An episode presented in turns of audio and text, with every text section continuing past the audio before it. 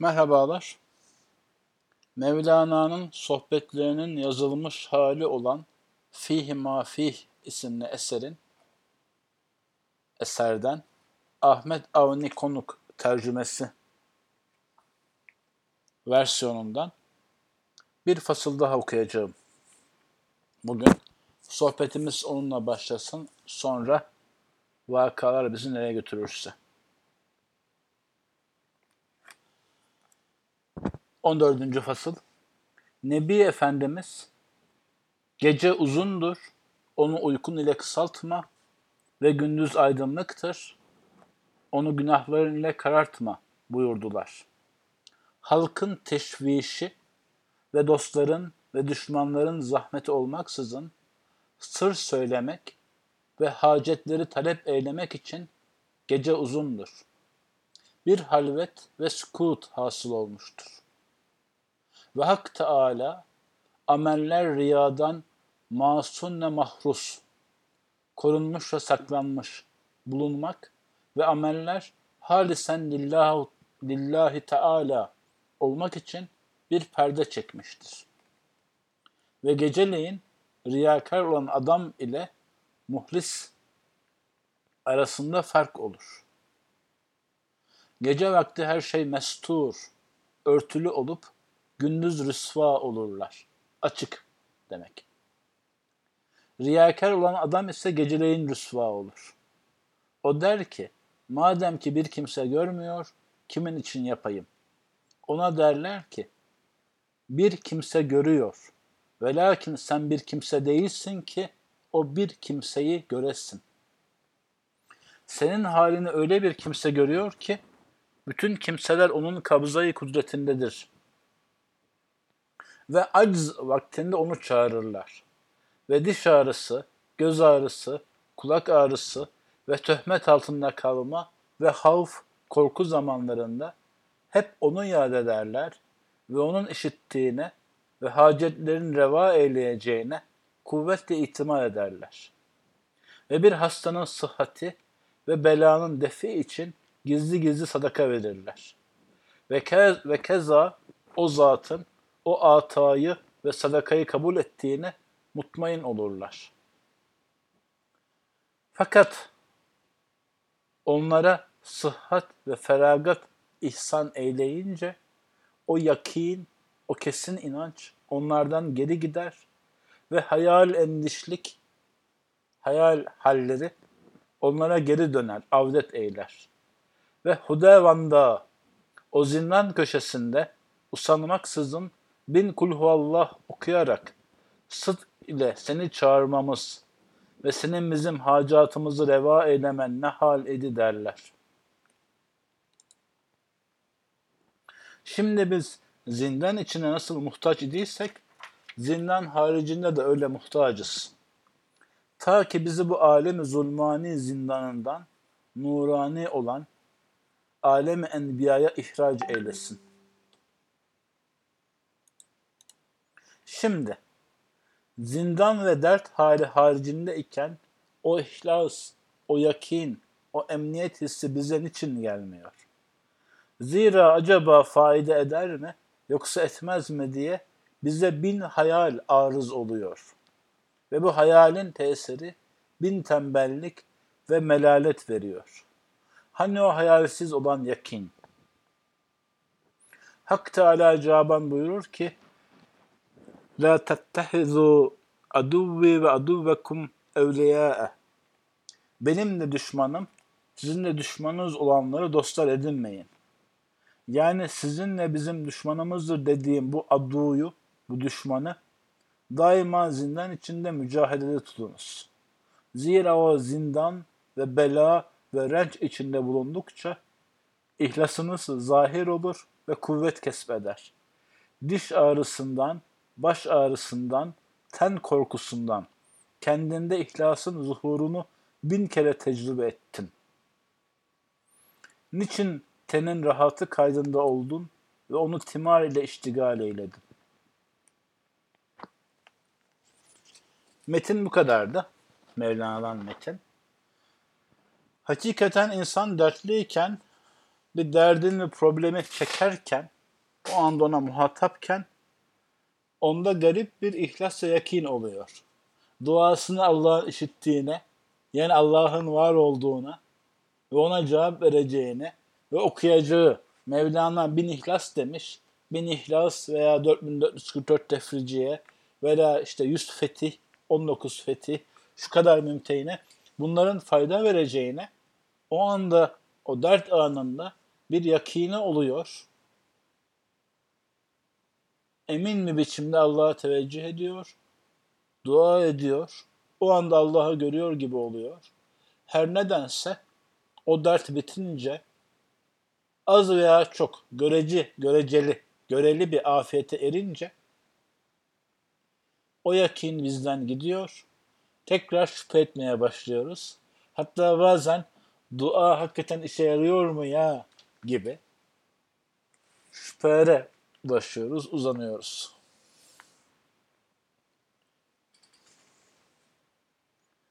Evet arkadaşlar, ben konuşuyorum yahut tabiri caizse yularım sizin sorularınızın elindedir. Ben Ramazan'a birinci hazırlık olarak yaklaşık 11 gibi sohbet etmeye, kendimi alıştırmaya çalışıyorum. Sürekli mızmızlanmayı sevmiyorum ama konu bulmakta ve konu sürdürmekte zahmet çektiğim artık bir yıl içerisinde malumunuz olmuştur. Şimdi fih mahfih bulduk hele şükür. Evet bir açıdan hep bildiğimiz konuları tekrar tekrar yad etmemiz gerektiği zamanlar zahmet çekiyoruz. İla nihaye yeni vahiy yahut yeni hadis gelecek değil. Yeni nazarlara sahip olabiliriz sadece. Ya da aynı şeyi farklı bir şekilde anlatan metinler, sözler bulabiliriz, dile getirebiliriz. Sadece.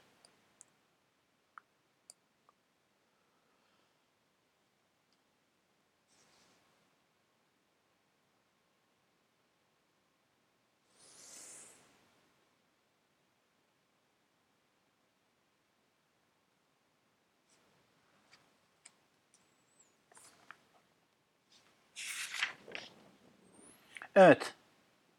Riyakar, riyakar olan adam ise geceleyin rüsva olur. O der ki, madem ki bir kimse görmüyor, kimin için yapayım? Ona derler ki, bir kimse görüyor ve lakin sen bir kimse değilsin ki o bir kimseyi göresin. Şöyle bahsediyor, şunu söylemiş oluyor. O bir kimseydi Allahu Teala sen onu göresin derken Tabii ki Allahu Teala'yı fiziksel gözümüzle görmemiz mümkün değil. Ama onun bizi gördüğünden emin olmamız mümkün. Hatta hadisten malumunuzdur. İhsan şuuru nedir?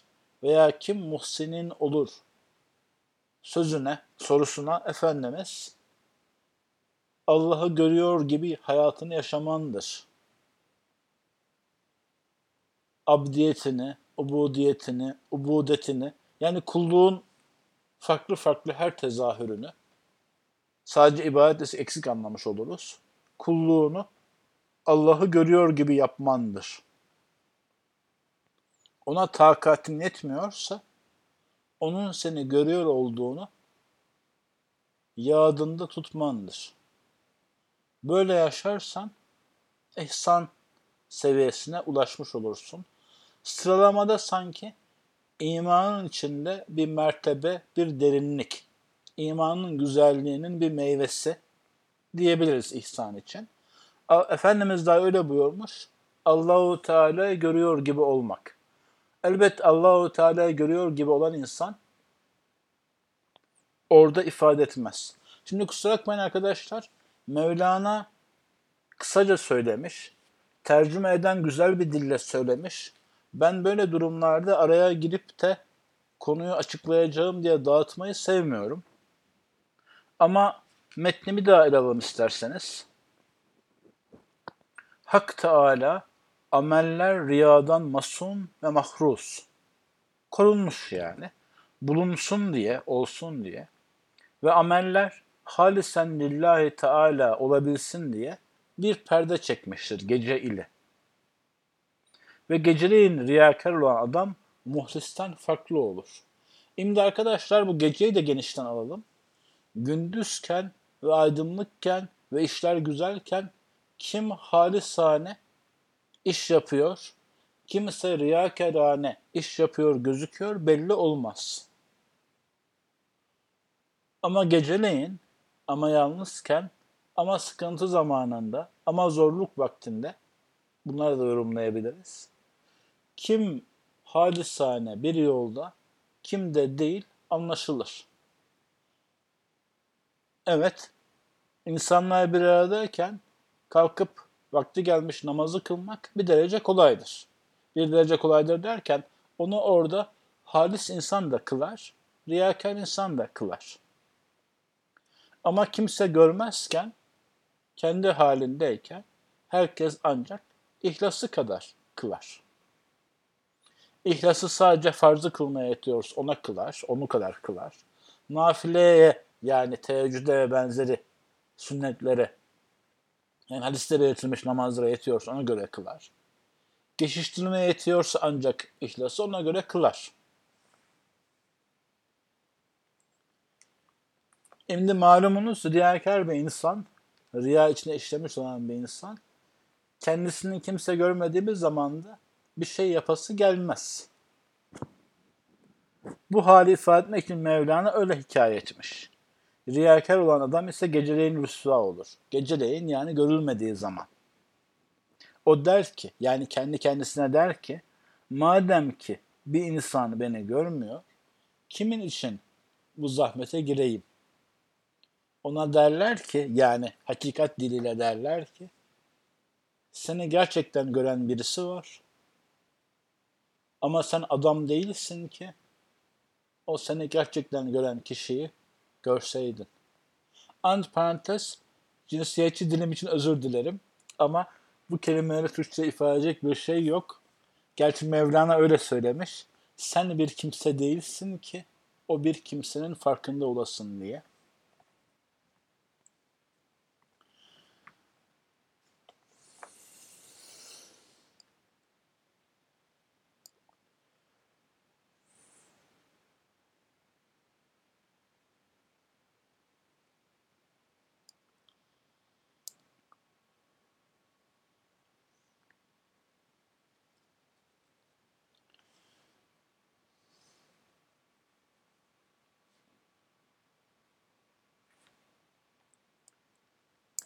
Şimdi evet insanla diyebiliriz ama insan deyince o bazen sıradan bir insanmış gibi anlamına geliyor.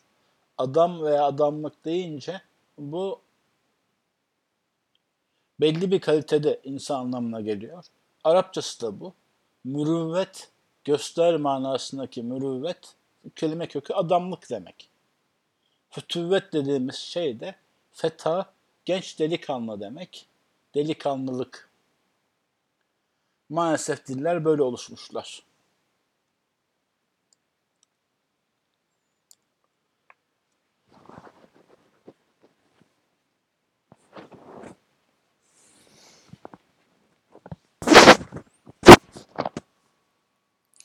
Şimdi antiparantez devam edeyim. Ben normalde böyle isim kelimelere takılıyor olmaktan, olunmasından pek haz etmiyorum. Hani bir zamanlar vardı. Tanrı demeyin, Allah deyin. Bu çok önemlidir diye. Ve yaratmak kelimesini böyle kullanmayın. Gibi. Yaratmak Allah'a mahsustur. Yani o kelime hocayla kullanmak Allah'a mahsustur gibi kelime üzerine gitmeler çok şuur göstermiyor aslında bir açıdan. Ama yine de insanın kalbinde kırmak istememeyiz. Yani öyle bir hassasiyet varsa onu azıcık riayet etmek de isteyebiliriz. Şu soru soruldu. Teheccüde kalkıp sonra bunu dile getirmek riyanın biraz daha ayrı bir boyutu mudur diye. Evet öyledir arkadaşlar. Şimdi biz bir insanın içinde farklı kişilikler var. Böyle söyleyelim. Aslında bu her insanın içinde var olan farklı farklı kişilikler veya farklı farklı yönler olması nifaktan mı şube aslında. Hadiste böyle geçişim böyle söyledim. Nifak derken bunu hani iman etmemiş de aslında kafir de bunu gizliyor anlamındaki münafık değil de Efendimiz'in hadisine geçen mesela münafığın üç yönü, üç özelliği vardır. Diğer bir hadiste dört özelliği vardır. E, bunlardan birisinde bile onda hali olan kişi nifaktan bir şube üzerindedir diyor. Bunların birisi mesela sözünde durmak. Oysa biz mesela maaşımızı, bursumuzu yeni aldığımız günlerde verdiğimiz sözü paramız biraz azalken, azalmışken tutmakta zorlandığımızı görmüşüzdür. Karnımız tok ve keyifliyken verdiğimiz bir sözü, keyifsizken ve canımız sıkkınken tutmakta yine zorlandığımızı tecrübe etmişizdir. Yani içimizdeki farklı kişilikler diyeyim veya kişiliğimizin farklı yönleri diyeyim veya farklı yansımaları diyelim farklı şekillerde davranmaktadır. Bu çerçevede evet bir insan belli bir haliyle kimseler görmezken yalnız başına bir amelde bulunabilir. Mesela teheccüde kalkmak gibi. Fakat daha sonra kişiliğinin başka yönleri devreye girip bunu dile getirebilir. Bilhassa bu ihsan ve bağışta daha bir tehlikelidir. Mesela bir insan birisine yardımda bulunabilir. Daha sonra bu yardımı hemen sağa sola söyleyebilir. Hatta bu söylemenin farklı halleri de vardır. Bazen açıkça fahirlenerek söyler gibi olur. Biliyor musun ben falanca yardım ettim diye. Bazen mahcubane söyler gibi olur. Allah şükür ya Allah bana yardım etti falanca yardım edebildim gibi. Bazen en yakın dostlarıyla paylaşır gibi olur. Hani dedikodu eder, dertleşir gibi olur. Bazen bunları aşar, aylarca söylemez ama o insandan bir ters hareket görünce ben ona falanca filanca yerde yardım etmiştim, bana karşı böyle ters harekette bulunuyor, nankörlük ediyor deme meyline girebilir. Evet bilhassa vermek ve iyilik etmek yani cömertlikte bu dediğim tehlikeler fazlaca vardır. Farklı farklı yönleriyle o iyiliği bir defa yaptıktan sonra dile getiresi gelir insanın. Zaman içerisinde farkında ola ola mücadele etmek lazım bunlarla. Yani mücadele etmek dediğim mesela 18 yaşınızı ele alalım. Hani kendi başınıza bir geliriniz olabileceği, bir az çok yetişkininiz rüşt diye sayalım.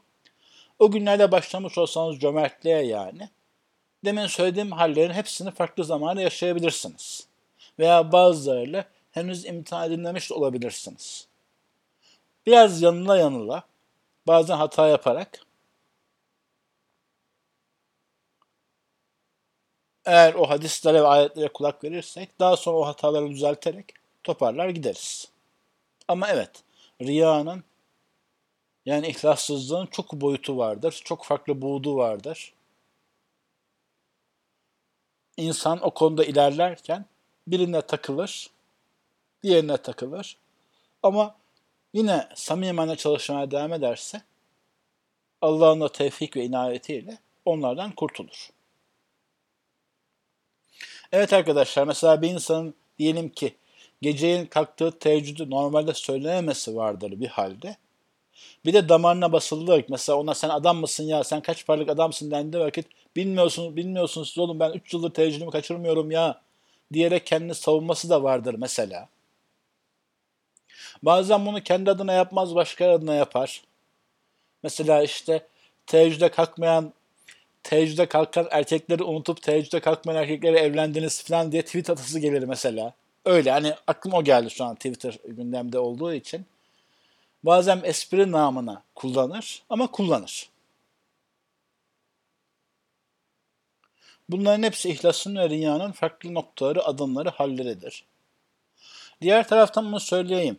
Bazen amelin, sadakanın olsun veya sair salih, sair salih amellerin olsun açıktan yapılması illa riyaya ulaşmaz. Yani ihlaslı olarak da açıktan yapılabileceği yerler var. Buna dipnot olarak düşeyim. Zaten bu ayette de geçer mesela. Bu ayette de geçer. Yani gizli ve aşikare sadaka verenler olarak her ikisini ayrı ayrı över. O yüzden bunu şu yüzden dipnot belirttim. Aşikare yapılan her şeyin illa riya olduğunu düşünmeyesiniz. Aşikare ve ihlaslı amel yapılması da mümkündür. Ve demin söylediklerime şuna dikkat çekmeye çalıştım. insanın ameli yaparken ihlası önemli bir mevzudur. Tamam. Ama o amel yapıp bittikten sonra kalan ömrü içerisinde bazen öylesine zevzeklikle, bazen sevinerek, övünerek, yani şükrederek, bazen kızarak, öfkelenerek, bazen kendisini savunmak için, bazen kendi değerinden dem vurmak için, bazen öfkelendiği için bunları dile getirmesi, söylemesi ve bu şekilde ameli iptal etmesi yaygın bir haldir.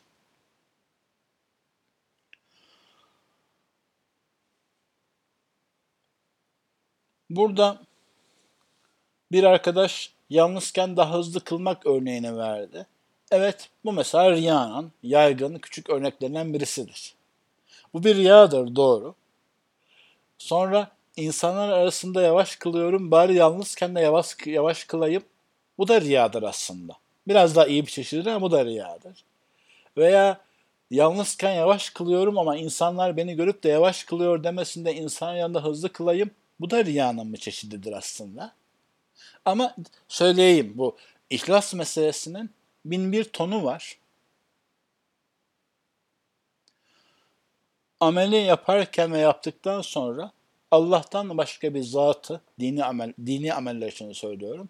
Allah'tan başka birisini görmek, düşünmek, hesaba katmak, planlamanın herhangi bir türü aslında riyanın çeşididir.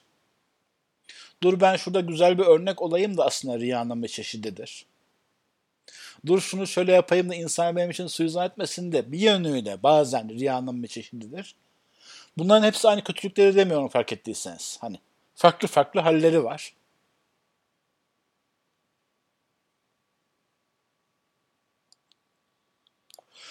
Bunu şu dipnotu alalım yalnız. Namaz kılarken başkasının yanında giyemeyeceklerimizle namazı o şekilde giyinip namazı kılmak illa riyadan değildir. Çünkü farklı noktalar var. Yani iki mevzu var diyelim ki orada. Biri insan içinde olabilecek kıyafet, sosyal e, vazifelerin getirdiği belli kıyafetler. Mesela evim içinde eşofmanla durabilirken saygın misafirim geleceği vakit kumaş pantolon giymem gibi. Namaz kılacakken yalnızken o yalnız olduğum eğer namazın şartları olan setri avreti sağlıyorsa yani öyle kılmam ve öbür türlü öyle kılmam illa riya değildir. Bu hayatın bir devamı. Ya da şöyle söyleyelim. İnsanın bizi nasıl göreceği de bir yönüyle görünmenin bir çeşididir ama haram olan bir şey değildir.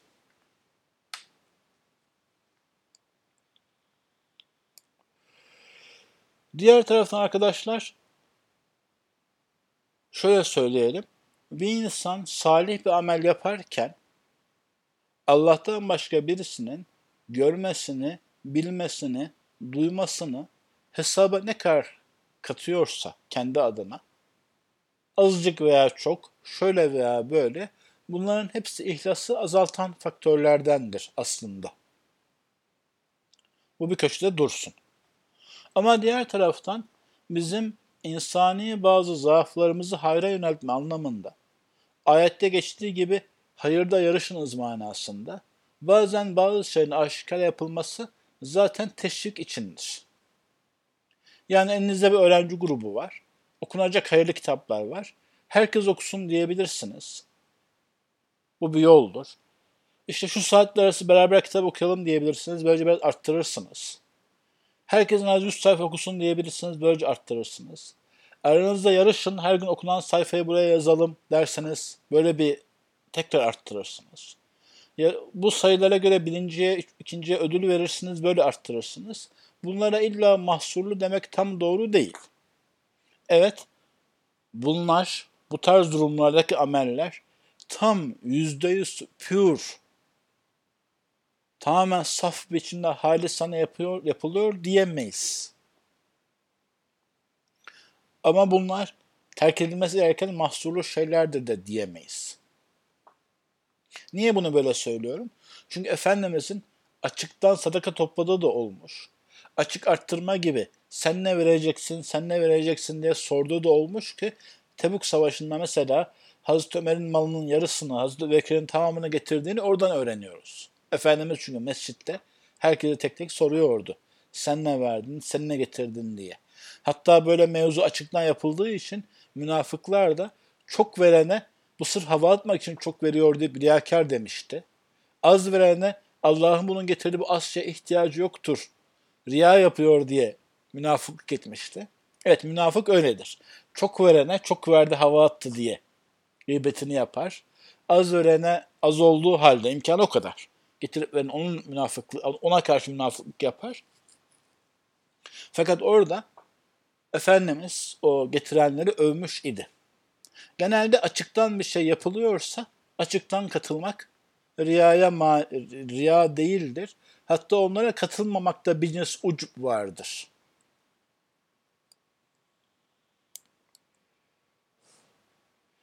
Yani kitap okuma yarışması yapılıyorsa dur riya olmasın ben az okuyayım demek çok makul bir davranış değiller. Orada elinizden geldiğince çok okumaya çalışmanız güzeldir.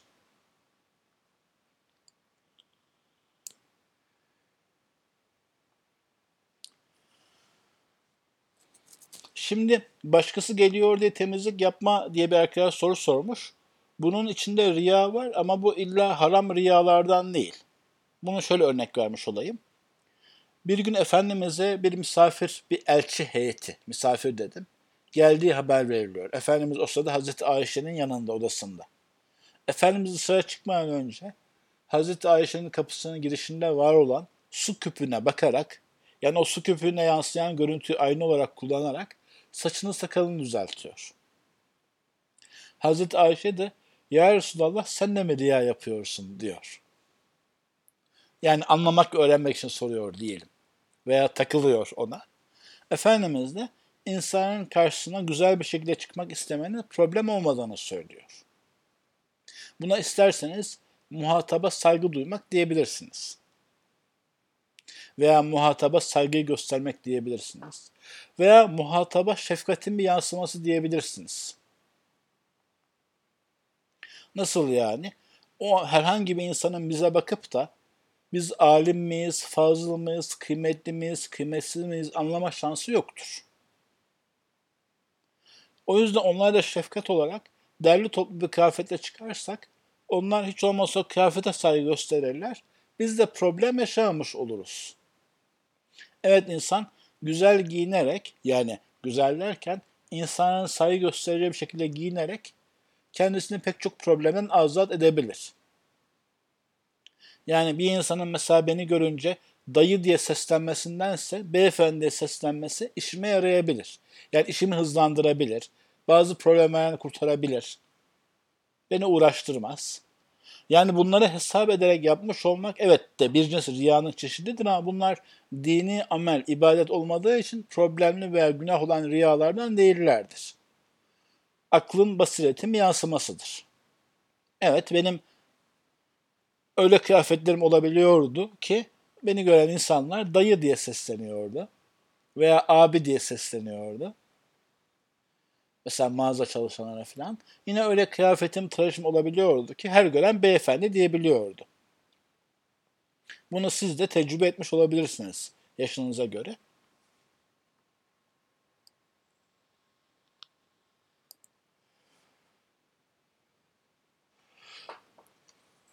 Riyaya dair konular her zaman biraz mekanaya bağlanabiliyor. Zira konu geniş.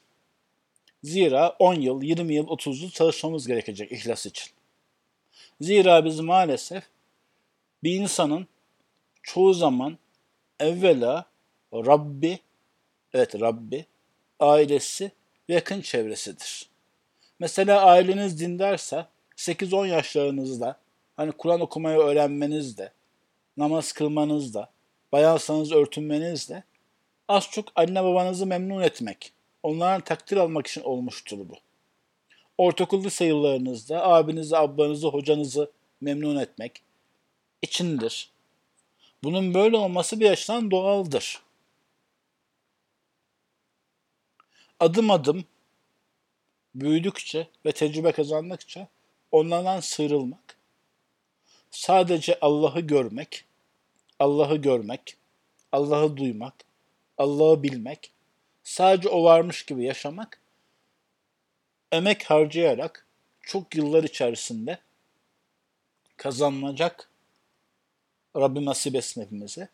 Bir mertebe diyeyim, bir bakış açısı diyeyim. Şimdi bazen şu oluyor, insanlar şunu söyleyebiliyor. Mesela ya biz 15-16 yaşındayken çok ihlaslıydık. Çünkü riya diye bir şey bilmezdik. Sonradan riyaya bulaştık diyor. Hayır, önceden sen balığın su içinde olması gibi tamamen riya içerisindeydin. 15 yaşında bir gencin neredeyse yaptığı her şey riyadır. Ya arkadaşları onu beğensin, takdir etsin diyedir. Yahut ana babası, hocası, öğretmeni işte beğensin. Aferin, zekisin, yakışıklısın, güzelsin, ne güzel Kur'an okuyorsun içindir ve ilahir.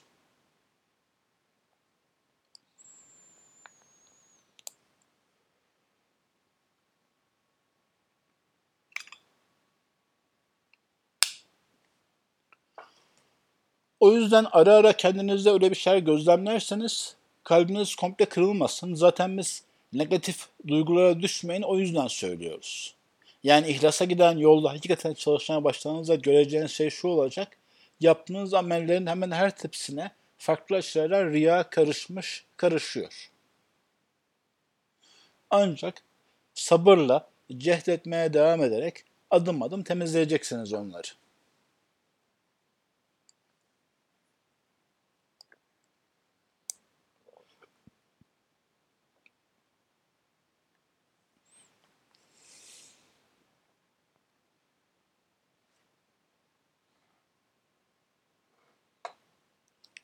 Hatta biz bu konulara şunu söyleriz.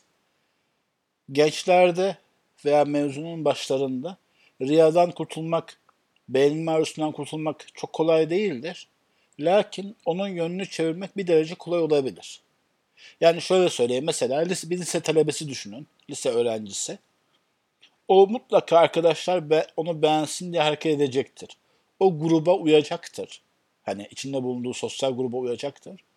Ama ama sosyal grubu öyle olabilir ki mesela belli bir grup Aa sen ne güzel sigara içiyorsun veya ne güzel birayı bir yudumda dikebildin diye takdir edebilir. Veya sen ne güzel küfrediyorsun diye takdir edebilir. Diğer grup aa sen hakikaten okudun mu? Sen Kur'an'ı kaç kere hatmettin? Aa sen ne güzel örtünüyorsun diye takdir edebilir. Orada o çocuk mutlaka takdir görmek için bir şey yapacaktır da o grupta ki göreceği takdirle bu grupta göreceği takdir farklıdır. O yüzden öyle bir insanın hayırlı ve salih bir grup ve kişi tarafından takdir görmek istemesi güzeldir, hayırdır, hayırlıdır.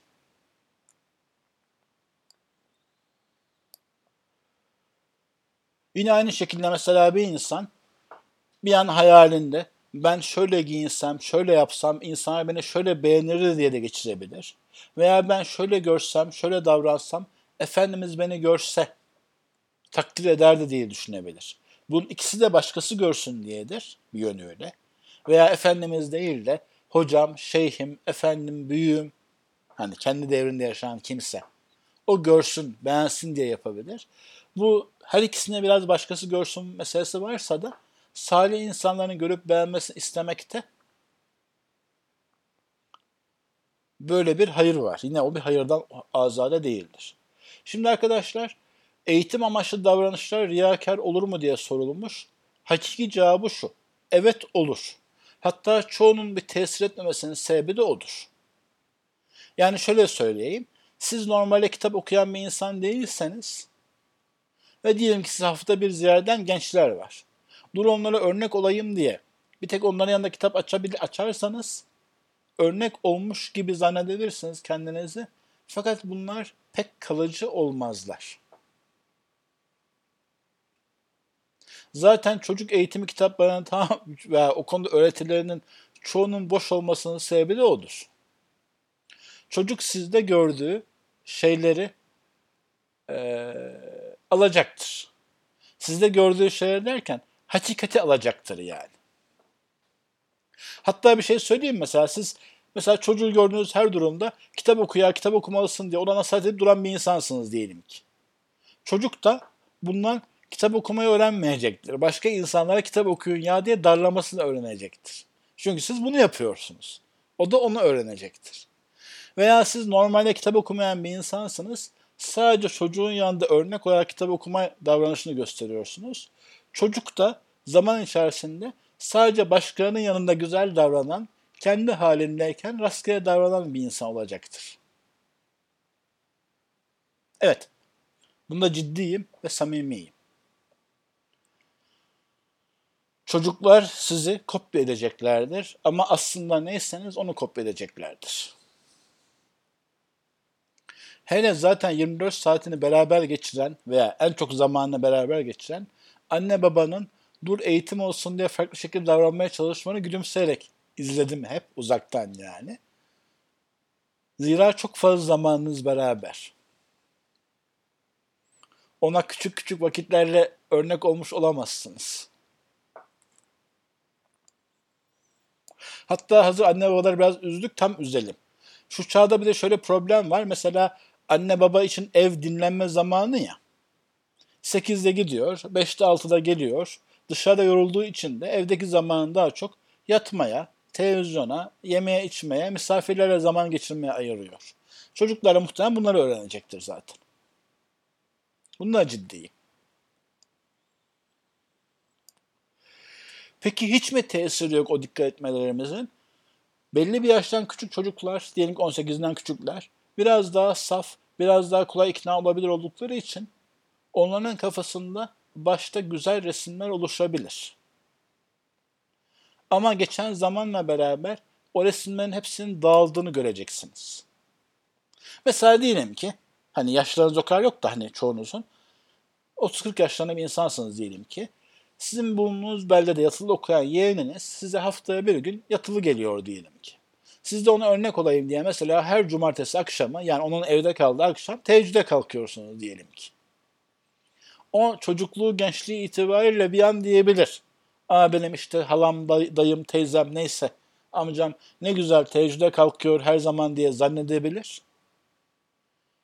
Ama onun da gerçekten hayatında en fazla olacak şey o da bir yerde belli yaşa gelince yanına gelen gençlere örnek olarak haftada bir gece teheccüde kalkmayı öğrenecektir yani. Hakikati kandıramazsınız. O yüzden çocuk eğitimi kitaplarında bütün hepsi ikiye indirgenebilir, iki cümleye indirgenebilir. Ama iki cümlede çok ağır olduğu için insanlar o kitapları uzatırlar.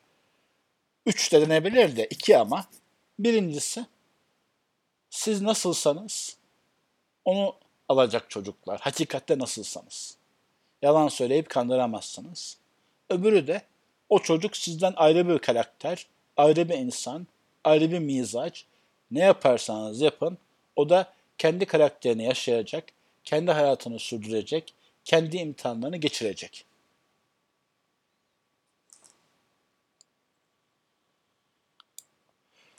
İnşallah çok ağır gelmemiştir. Düz hakikatin biraz moral bozucu yönü olduğunu bu sohbetlerimiz sırasında farklı zamanlarda gözlemledim. Ama ne yapayım? Hakikatleri yumuşatarak söyleyen çok insan var. Arada bir tane de böyle birisi olsun.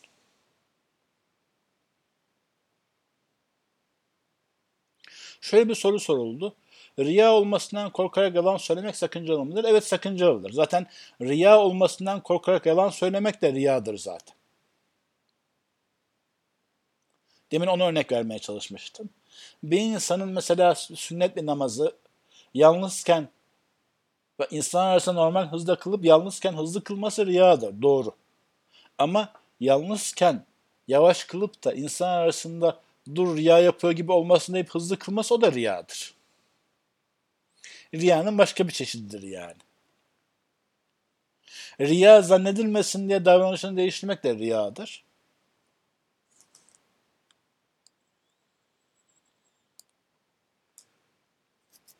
Ama şu var arkadaşlar, söylenmesine mahsur olan şeyi açık yalan söylemeyip geçiştirerek başa çıkabilirseniz yapın. Sonuçta insanın kendisine dair her şeyi açık açık söylemesi gerekmiyor. İster riya olabilecek konular olsun, ister riya olmayacak konular olsun. Şöyle söyleyelim. Eski kitaplara kalp diye geçen, bizim bugün modern tıpla beyin dediğimiz ama esasında insanın iç dünyası, duyguları, düşünceleri, yani o içimizde olup biten her şey.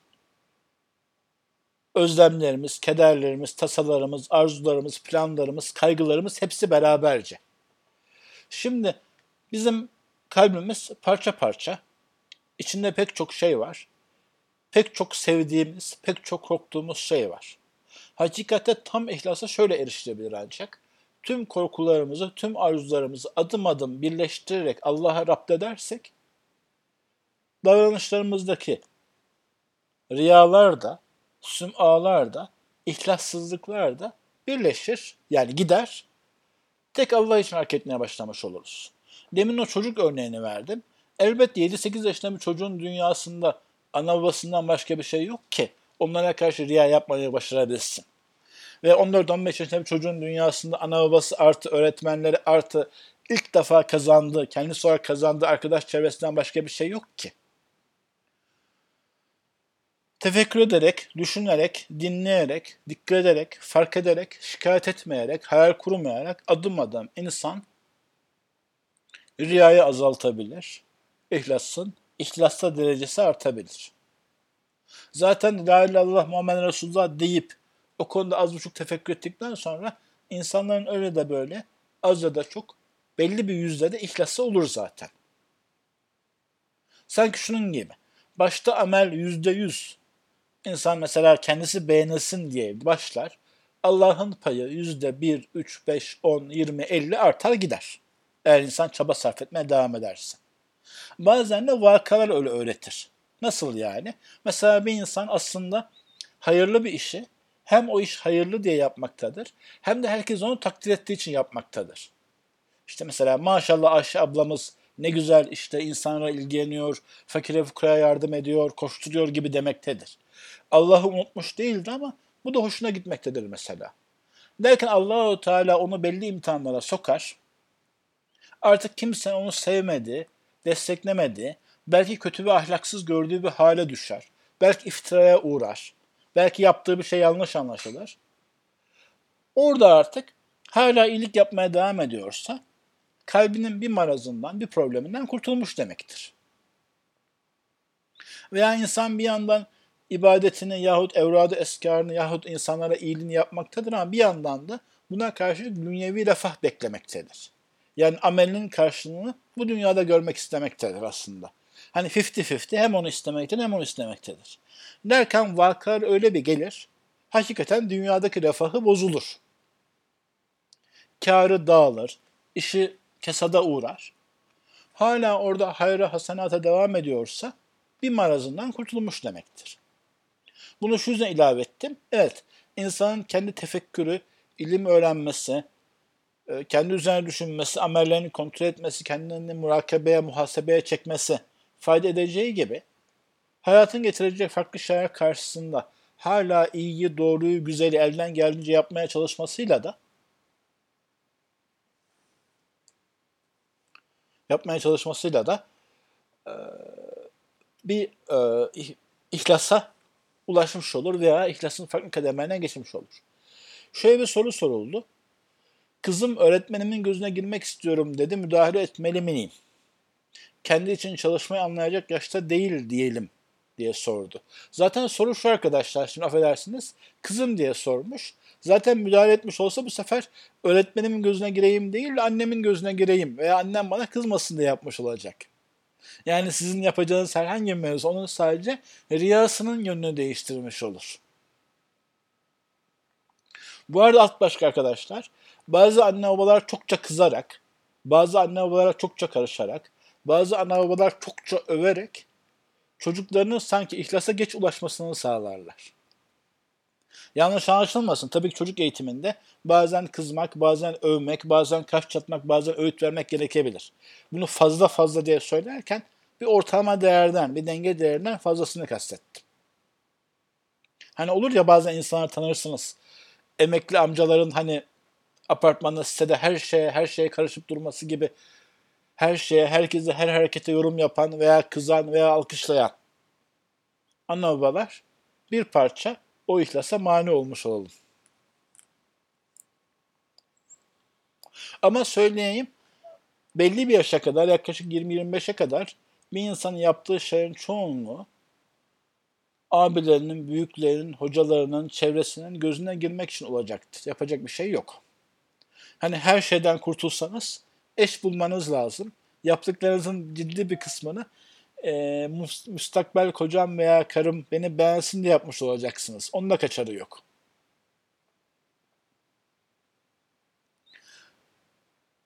Onun örneğini vermiştim. Orada iki şeye dikkat edilmeli. Bir, hayırda yarışılıyorsa bu biraz daha iyi bir şey. Öbürü de hayırlı insanın gözüne girmeye çalışıyorsa bu da öyle bir şey. Bu da iyi bir şey. Veya mesela bir ev hanımı bayan da konu komşusunun, kendi arkadaş çevresinin takdirlerine ve kınamalarına karşı hassastır. Baştan daha dinler, Allah'ı daha çok bilen bir çevreye girerse o zaman sen daha çok hatim yaptın, sen mukabele daha güzel okudun, sen çok da, daha çok talebeye burs verdin gibi meselelerde yarışma olur. Daha kötü, daha basit bir çevreye girerse senin böreğin daha güzel oldu, senin kızın daha güzel giyiniyor, senin mobilyaların daha güzel gibi yarış olur. Normalde işin doğrusu kendi halinde bir ev hanımı bu karşılaştırmanın kendisini kurtaramayabilir. Ama hayırda olması şerde olmasından daha iyidir. Burada ev hanımı diye örnek verdim. Bunu erkeklerden örnek verebilirsiniz. Yani ev beyde diyebilirsiniz. İnsan belli bir şuur seviyesine kadar başkalarından gelecek takdirlere karşı hassas oluyor. Yine mesela rızkı Allah'ın verdiğine dair belli bir şuur seviyesine kadar müşterisinin veya onu işe alacak adamın veya patronun veya müdürün takdirlerine karşı çok hassas oluyor.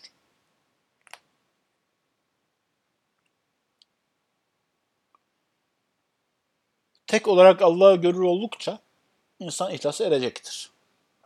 Bu arada tekrar mevzuyu fihi mafiye çekeceğim. Orada bu ihlas meselesi uzadı. Tekrar bir dinlendireyim ve yad edeyim. Şu vardı. Senin halin öyle bir kimse görüyor ki bütün kimseler onun kabızayı kudretindedir. Ve aciz vaktinde onu çağırırlar. Ve diş ağrısı, göz ağrısı, kulak ağrısı ve töhmet ve haf zamanlarında hep onu yad ederler ve onun işittiğine ve hacetlerin reva eyleyeceğine kuvvetle itimat ederler. Ve bir hastanın sıhhati ve belanın defi, için gizli gizli sadaka verirler. Ve keza o atayı ve sadakayı kabul ettiğine mutmain olurlar. Lakin Allah onlara sıhhat ve o problemden feragat ihsan eyleyince o yakin o kesin inanç onlardan geri gider. Ve hayal endişlik avdet eyler. Ve hüdavenda o zindan köşesinde usanmaksızın bin kulhuallah okuyarak sıdk ile seni çağırmamız ve senin bizim hacatımızı reva eylemen ne hal idi diye hatırlarlar, yad ederler. Şimdi biz zindan içine nasıl muhtaç değilsek zindan haricinde de öylece muhtacız. Bu vaka, burada anlatılan bu hikaye hepimizin farklı zamanlık haline tekabül ediyordur.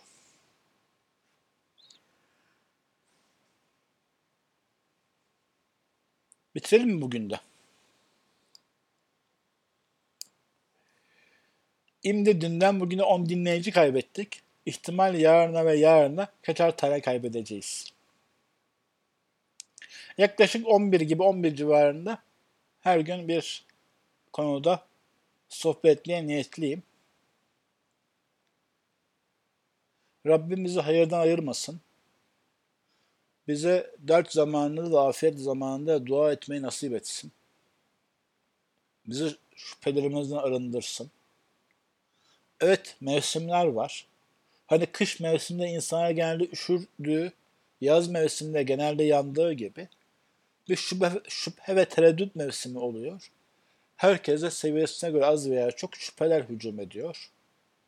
Bazen öyle mevsimlerdeyiz. Rabbim bizi evet mevsimin lazımıdır ama yine de bizi korusun.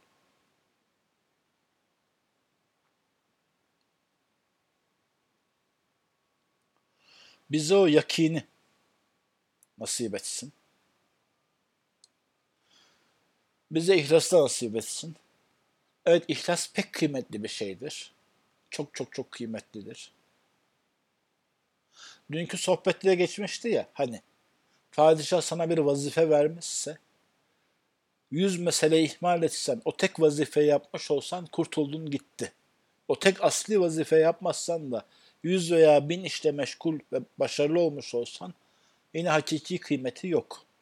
O manada ihlas işte o bir şeyi bir şey yapan çok kıymetli bir şey.